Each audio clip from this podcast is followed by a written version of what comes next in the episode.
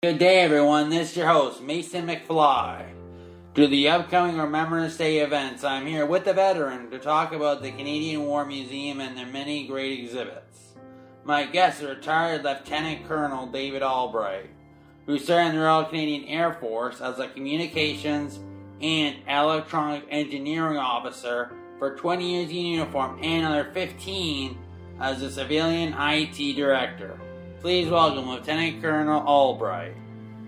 Yes, thank you, Mason. I'm very pleased to be with you today. Great. I understand that you have visited the Canadian War Museum frequently. Could tell us why you enjoy this museum, why you think it's important to Canadians? Yes, I have visited the Canadian War Museum frequently. I went uh, several times when I was first posted here to Ottawa to National Defense Headquarters in those days, the new War Museum did not exist, and it was actually uh, exhibits held in a bunch of smaller buildings. Uh, I think near Spark Street or um, Sussex Drive, I can't quite remember now. But I noticed at the time that they were very constrained for space, and even though they had a lot of amazing artifacts and equipment from the wars, they were not able to show them and display them and put out information about them uh, in as effective uh, a manner. The reason that I think it's uh, important to Canadians is that war, unfortunately, is a part of our history and a part of our current lives.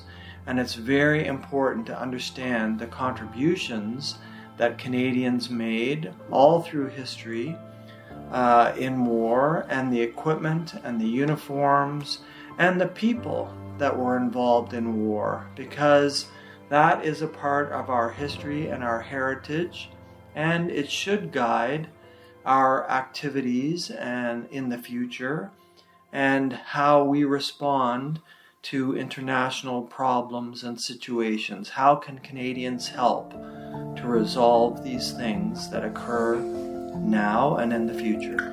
Indeed, I have often heard the uh, old uh, phrase or the old saying that if you don't remember history, we are doomed to repeat it. So I think, and I agree with what you were saying completely. When was your first visit to the Canadian War Museum? So I think my first visit was when I was about uh, 25 years old. I was a newly promoted captain sent here to Ottawa for a posting in the Communications and Electronics Squadron. And I invited my dad, who was a World War II veteran, to come to Ottawa to spend the weekend with me. And we went and visited some of those World War II exhibits in the old buildings that I, that I talked about. And it was fascinating for me because my dad was there to talk about some of the uniforms, some uniforms that he wore, some of the um, guns and machine guns that he fought and used in the war, but also a lot about the different activities they had while they were in England. For example, for a short time, he drove a motorcycle as a dispatch rider. A dispatch rider took very important messages from headquarters out to the field units. Of course, they had field telephones, but they didn't have they didn't want to use radios at times because the enemy could figure out your position and bomb you. So for quick responses, they used these dispatch riders on motorcycles. Interesting. So they had a motorcycle there of the type that he had driven that was a very, very dangerous activity because you can imagine if the enemy was nearby. They could shoot you down or rush you down, like attack you en route, or Absolutely. they could, or even worse, some would say they could take you as a prisoner of war, right? Absolutely. And then they would learn, sorry, but then they could learn about en- like enemy to us, like the enemies could learn about our strategies, our defenses, right? And then we could have been weakened and could have even lost the war if enough were captured, right? So, especially for the guys who were in Italy and in France, the dispatch riders were often targeted, and many times, because of that, they would drive with their lights off. So, my dad was telling me how they would be flying down at high speed around these roads that were really not good roads with the lights off at dusk and at night, almost running off the road in order to make sure that they could get where they were supposed to go. Wow, it certainly does sound dangerous. Yes, absolutely, it was. Uh, you might have already mentioned some, but if you can mention other ones, what exhibits mean the most to you at the Canadian War Museum, and why do they mean that much to you? Right, so at the new museum, which was opened in 2004, they have much more room now, it's much better organized, and there are some excellent exhibits there. The ones that meant the most to me through the years um, of course, the World War II ones, which my father and I shared. There was a truck in the museum that he actually drove. We talked about the motorcycle that he drove as a dispatch rider. There's also equipment there that I was uh, using and associated with in the underground complex in North Bay, in NORAD, when I worked there in North Bay. And so these uh, exhibits mean a lot to me as well to explain them to my family. They also have an amazing exhibit on the War of 1812, which includes the tunic worn by Major General Sir Isaac Brock when he was killed by a sniper at uh, near Niagara Falls in the War of 1812, and they have his actual red tunic with the bullet hole, cleaned up, of course, but still there at the Canadian War Museum here in Ottawa, and it's amazing to see um, things like that, artifacts like that from our history, and to learn all about them and what happened on those important events. Yes, agree. History is very important. Uh, can you tell us more about the Veterans Program and that's available at the Canadian War Museum?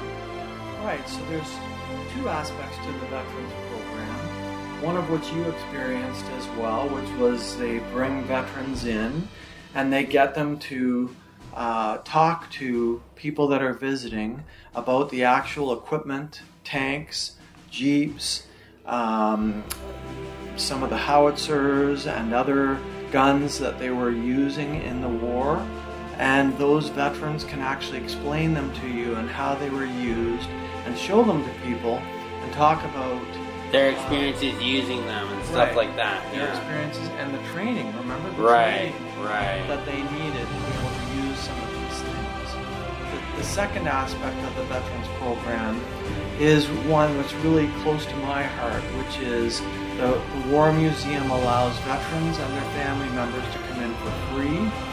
They get free parking, and they also get a uh, free lunch certificate for the cafeteria there at the museum so they can relax and spend their times with their families and not feel rushed. Right, have a more meaningful visit, Right. indeed. Have yeah. a more meaningful visit.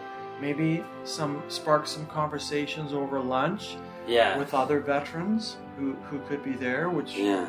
which uh, we have seen several times, or as well with students who Right. have come from their schools. For a field trip or just to explore Right. around, maybe even tourists that are interested in seeing all other museums to that we learn have. about the, the many exhibits there, but also Yes. some of the special events yeah. uh, that they have as well.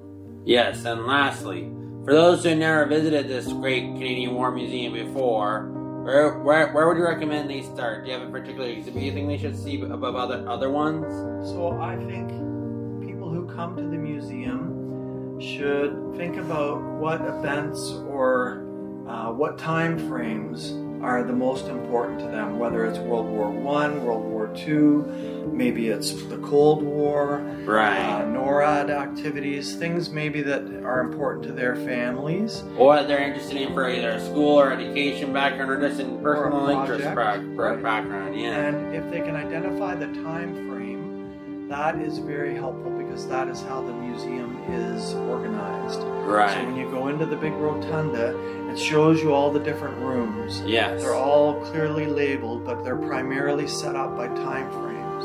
And Like, if like you've sort of like in a chronological order, Yes, some would say. that's yeah. it. And if you've never been to the museum before, and you don't have any family history, and you're not working on a project or anything, then find out about what the special exhibits are. Yes. They, they are only at the museum for a short period of time. Right. So it could be important to go and see and walk through one of those special exhibits um, that might only be there for two or three months Right, And then okay. another time when you come, you can go visit. See the more permanent stuff. right, the more permanent exhibits on the Cold War, on World War II, On the War of 1812, as mentioned right, previously. or United Nations um, activities. Right, NATO, yeah. Like that, or NATO as well. That's right.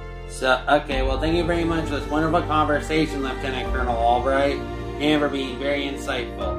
I'm sure my listeners will go visit the Canadian War Museum soon, based on your recommendation and our conversation. Thank you very much. You're very welcome. I hope they will go to the museum, especially at a time like this when Remembrance Day is close.